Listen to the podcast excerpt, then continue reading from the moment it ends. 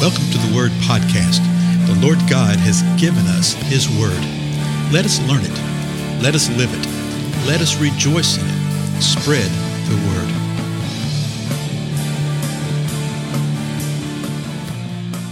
Blessings, everyone. This is Dale. Thank you so much for joining with me today on the Word Podcast. Well, we're going to press on in the Gospel of John now. We've spent several episodes uh, looking at the fifth chapter and what was happening with Jesus, how he responded to uh, the healing of a man, how he responded to the religious rulers and what they were saying about him. So, chapter six of John begins in this way, verse one. After these things, so that means after all these things that we've seen up to this point in time, but particularly after the immediacy, what we just saw there in the fifth chapter of what Jesus said. After these things, Jesus went away to the other side of the Sea of Galilee or Tiberias, it says parenthetically. Verse 2 A large crowd followed him because they saw the signs which he was performing on those who were sick. Now, remember why John wrote this account he said, I've, I've mentioned these signs, I've been presenting these signs right here so that you could believe that Jesus is the Christ, the Son of God. And he gave some specific examples. But then there's many other examples like this right here where he speaks of things but doesn't go into detail. Here he just says that a large crowd is following him because of the signs which he was performing on those who were sick. So I think it's safe to assume that Jesus was healing those that were sick. And notice the signs in the plural. Okay. Uh, Jesus did a lot of things. I think John's gospel closes that way. You know, if everything that was written about him was written in the book, I suppose that all the books in the world would not hold all that he did. So he had a large crowd that was following him. And let me just tell you this real quick. Just because you got a large crowd following you, don't think that you're any hot stuff, okay? a lot of times people really get distracted by that uh, whether it be within the local portion of the body of Christ in business or whatever it is. So, verse 3 Then Jesus went up on the mountain, and there he sat with his disciples. So he goes to the other side of the Sea of Galilee. There's a large crowd following him, and they were following him because of what uh, he was doing with the sick. We also know from previous things that they were following him because, well, we'll look at that in a minute. Okay.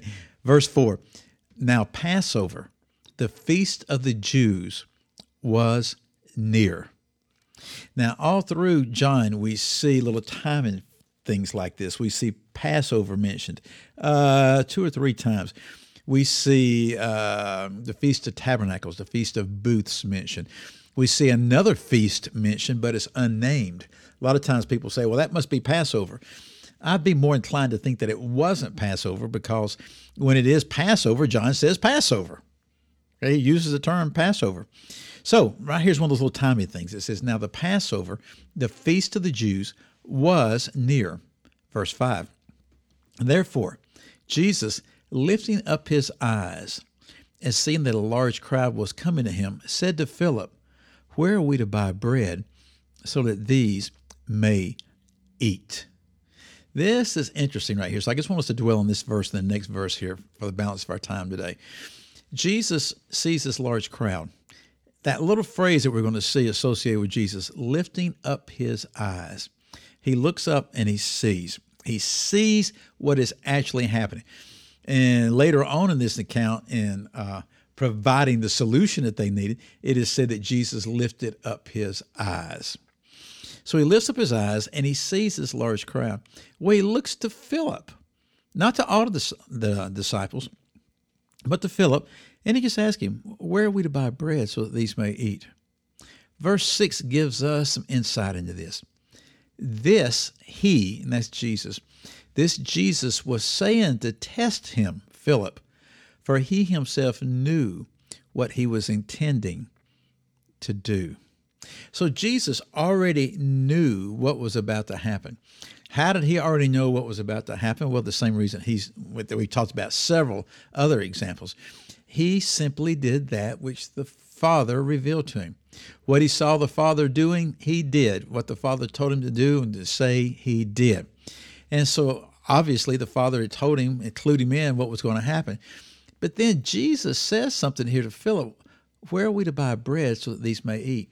And verse 6 says this He was saying to test him for he himself knew what he was intending to do. The Lord was testing Philip. The Lord will not tempt us unto sin. The Lord will not tempt us unto unrighteousness. The Lord will test us. And if we're not careful all too often when we think that the Lord is trying to tempt us to sin. No, no, no, no, no, no. That's not what he's doing at all.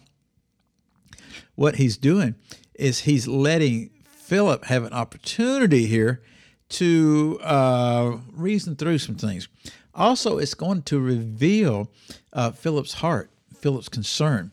Uh, you know, why did the Lord say, Where are we to buy bread? See, the Lord knew that Philip had this going through his mind. How are we going to meet the needs? He knew that he was motivated by that which he could do in the natural, which is really where most of us are.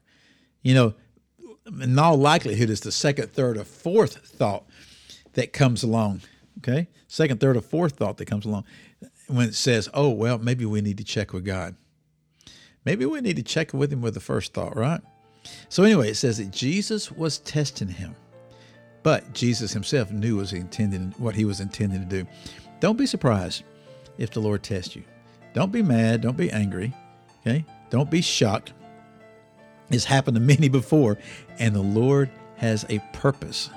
Okay? The Lord has a purpose for us. Anyway, thank you so much for being with me again. I'm Dale. I'll see you again next time.